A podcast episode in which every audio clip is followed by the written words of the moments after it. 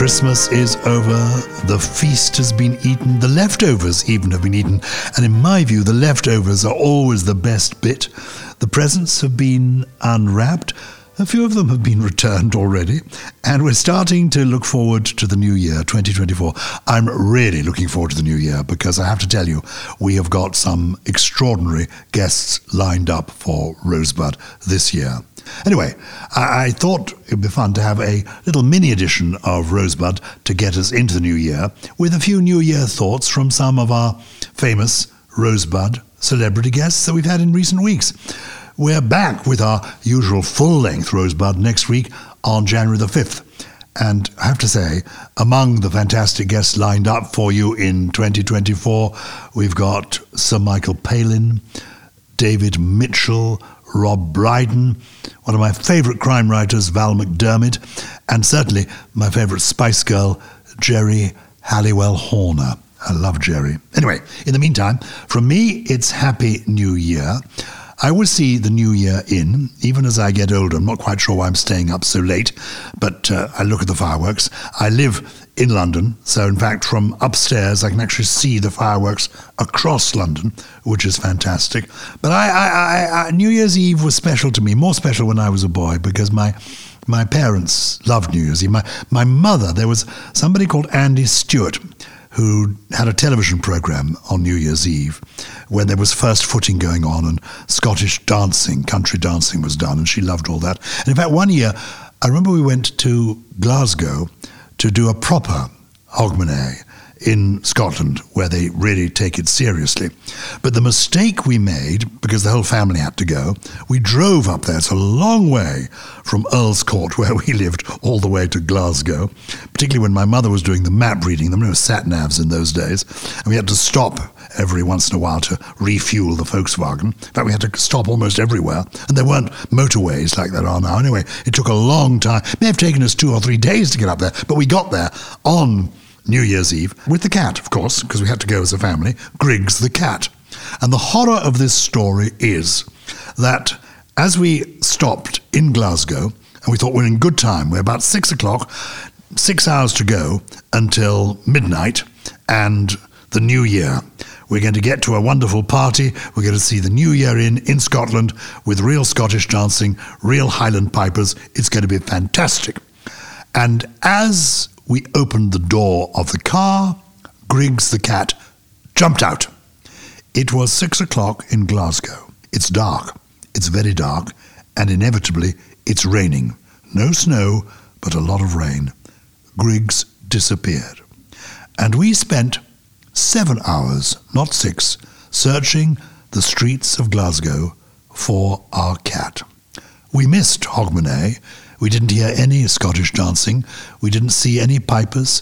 We didn't hear any wonderful music. New Year's Eve passed us by. And at about one in the morning, we all came back to the Volkswagen in despair that we'd not celebrated New Year's Eve and we'd lost our cat until we got to the car, where sitting on top of the bonnet was Griggs, waiting for our return. We had a happy new year. And I hope you have a happy new year and that you enjoy some of these new year thoughts and recollections from our Rosebud family.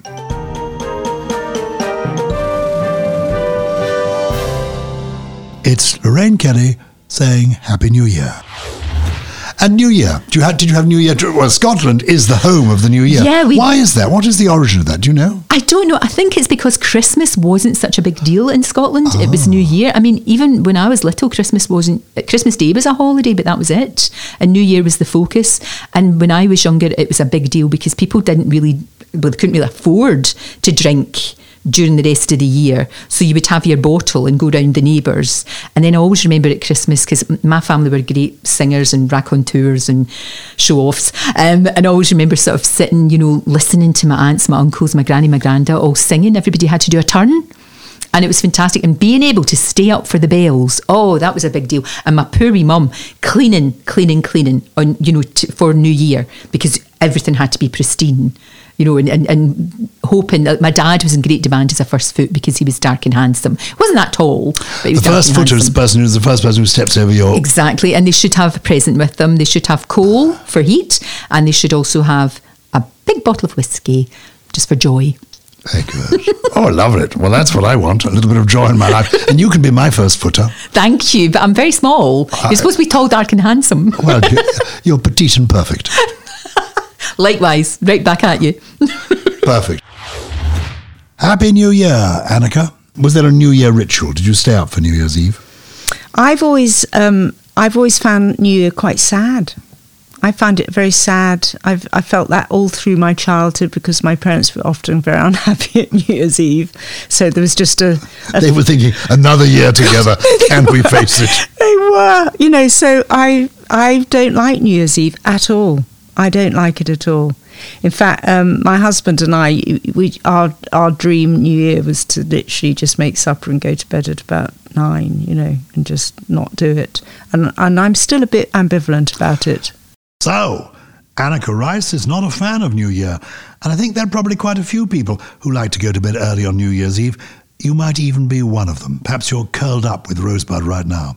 Let's see if Joe Wicks is more of a party animal. I'll never forget New Year's Eve 2000, the millennium. Everyone's like, it's the end of the world and Y2K and everything's going to wipe off your phone and your laptop and you Yeah. don't remember it's going to be a meltdown.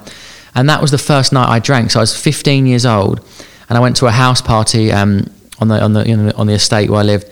And I had some WKD and Smirnoff Ice and I never think I came home and I was the room was spinning like this and I was spinning a, and I was um, I was sick and I said to myself I'm never going to drink again and I didn't drink until I was 19 but I really didn't enjoy it. I enjoy drinking, but that was my first experience of kind of alcohol. As a, Do you drink now?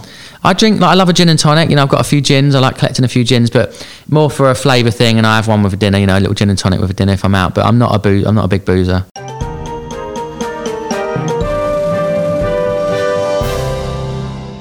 Are you making any New Year resolutions for 2024? My New Year resolution is always the same, summed up in three words don't dabble, focus. It's the only way to get anything done. Concentrate on what you're doing. Don't try and do 101 things at once. So, those are my New Year resolutions. I wonder what Joe's New Year resolutions are. He could be the positive role model we've all been looking for. And do you make New Year resolutions? Um, I don't really make New Year's resolutions, but I make I set goals. Like it might be a fitness goal, or I'm going to do a, you know, I'm going to sign up for a half marathon or a triathlon, something, something like that needs me to work towards it. Because I don't think sometimes if it's like a diet related one or it's a weight loss thing, it's not a big enough motivator. You know, we all know we set those goals and then you fall off the wagon two weeks later. So I think setting fitness and wellness goals are more important than like a weight loss or body image goal. Maybe this is what I need a goal to achieve. I know what you can do. An Ironman. An Ironman, what's that? You got to swim like two miles, oh, Lord. s- ru- cycle 100 miles and then run a marathon at the end of it. and you'll be an official Ironman. You can get the Ironman tattoo on your calf. Is there a sort of smaller version like the Tin Tack Man? There's The one you should- Drawing a- Pin Man. There's a nice one called um, the Richmond Park Duathlon in Richmond Park, right near not Near where from I live, yes. where they do run, cycle, run. So you sort of, you know, run two kilometres, what cycle a lap, and then you run two kilometres. So nice sort of gentle introduction. And will Like- they take my tricycle for the cycling bit? Because I have a tricycle. Oh, really? One of those I with got- the two with the basket on the back and all that. Yeah, I got that during lockdown. I thought I it'd be good would. because I was frightened of falling off the bicycle, and I thought this will balance me the extra wheels. Yeah, I So- think they're I think they're great. I love the ones where you get the kid on the front. You know, you get the little the, the basket at the front. and You've Yeah. got like three kids in the front. But yeah, I reckon they take you on. And if you need look, if you need a training partner, I'll be there. And when you're running around that park, you'll you'll see all kinds of people there, and you'll see there's different age groups. Then there's a, an Olympic athlete who come past on his bike, and it's an amazing place to be. It's my favorite favorite park in the world. You know, I don't want to be overtaken by the Olympic athlete. I want to be the one going past the Olympic athlete and just waving as I cruise by. Well, you better get a Triumph um, Triumph Scrambler than or, or a Thruxton because you're not going you're not going to beat them. You need an engine on your one. Oh, well, maybe that's the answer. That's it for us until the 5th of January 2024. So now it's time for me and the Rosebud team. I say the Rosebud team. Well, we have someone who's composed the music, someone who's done the artwork, but really it's just me and my producer, Harriet Jane. We'd like to wish you all a very happy new year. Thank you for being with us in 2023. We promise you lots of treats and surprises in 2024. And we'll hope to see you for a new edition of Rosebud on the 5th of January. We'll be with you throughout the year with more fascinating first memories from memorable people. I'm going to leave you with a sneak preview of next week's episode with the Monty Python star, a writer, a broadcaster, truly a national treasure, Sir Michael Palin. Enjoy this and see you next week on Rosebud. What's the thing you're most proud of? Of your working life? Working life. Hmm. The one when, when the time comes. Well- the, in the opening paragraph of the I, I'm going to be a bit, you know, you'll think me a bit flippant, but one is the fish slapping dance, Ah. which um, was Monty Python, and I know that to be a little, a little sort of minute and a half, which makes almost everybody laugh. I mean, if you want to, um, even in even in North Korea, we played one of our guides, and she thought it was just hilarious to see John and I doing a little dance. I slap pilchards on his cheeks, and he know, hits me with a large pike, and I fall into the water. the only reason it's really uh, unstoppably funny is that when we were doing it by canal um, up in Teddington Lock, when it came to the actual moment of the take, I realised that the water had drained out of the lock. It hmm. wasn't just falling into water; I was falling 15 feet into water. And rather than say no, perhaps shall we wait? I just went for it, and it's a terrific fall. I'm very, very proud of it. You know, it absolutely headlong, and I had the pith helmet. little shorts, heavy boots on, and I went into the water and sort of disappeared. And, and, and I remember rather frightened at the time because my boots were very heavy, and everyone everyone around was roaring with laughter. And suddenly someone said, "Oh, Penny, where are you? Are you Michael? Are you all right?" But that that's that that I'm very proud of. Oddly enough, other things I, I suppose. Um, I, I think some of the some of the travelling, particularly um, the the series in Himalaya, we went to Pakistan against the wishes of the British government. They said, you know, there was a travel advisory against going to Pakistan, and that very first episode up on the northwest frontier. Um, and right through to the border with India, I think was something uh, that was, uh, that's exceptionally good. I think, uh, partly because there was so much to see, but also this undercurrent of of tension in in Pakistan, the border areas, um, fighting trouble, armed guards everywhere, and all that. So you're happy with the way you've used your life? Oh yes, I think I think I, re- I really am. Yeah, I, I'm I'm very I'm very happy. I'm very lucky. I'm grateful by the sound of it. Yes, yeah, yeah, uh, absolutely. I mean, I'd love to play the trombone and you know sing with a rock band or something like that. I've never done that. Well, there's time. yes. Yeah, why not? Yeah. Okay. We've got to do something. Okay, Gyles. We- if we- you play bass, I'll do I'll, I'll, I'll do rhythm guitar. I'm afraid I shall be on that bench that your teacher sent the non-singers, the non-players. Oh, we'll be just play instruments. We won't sing. We get won't sing.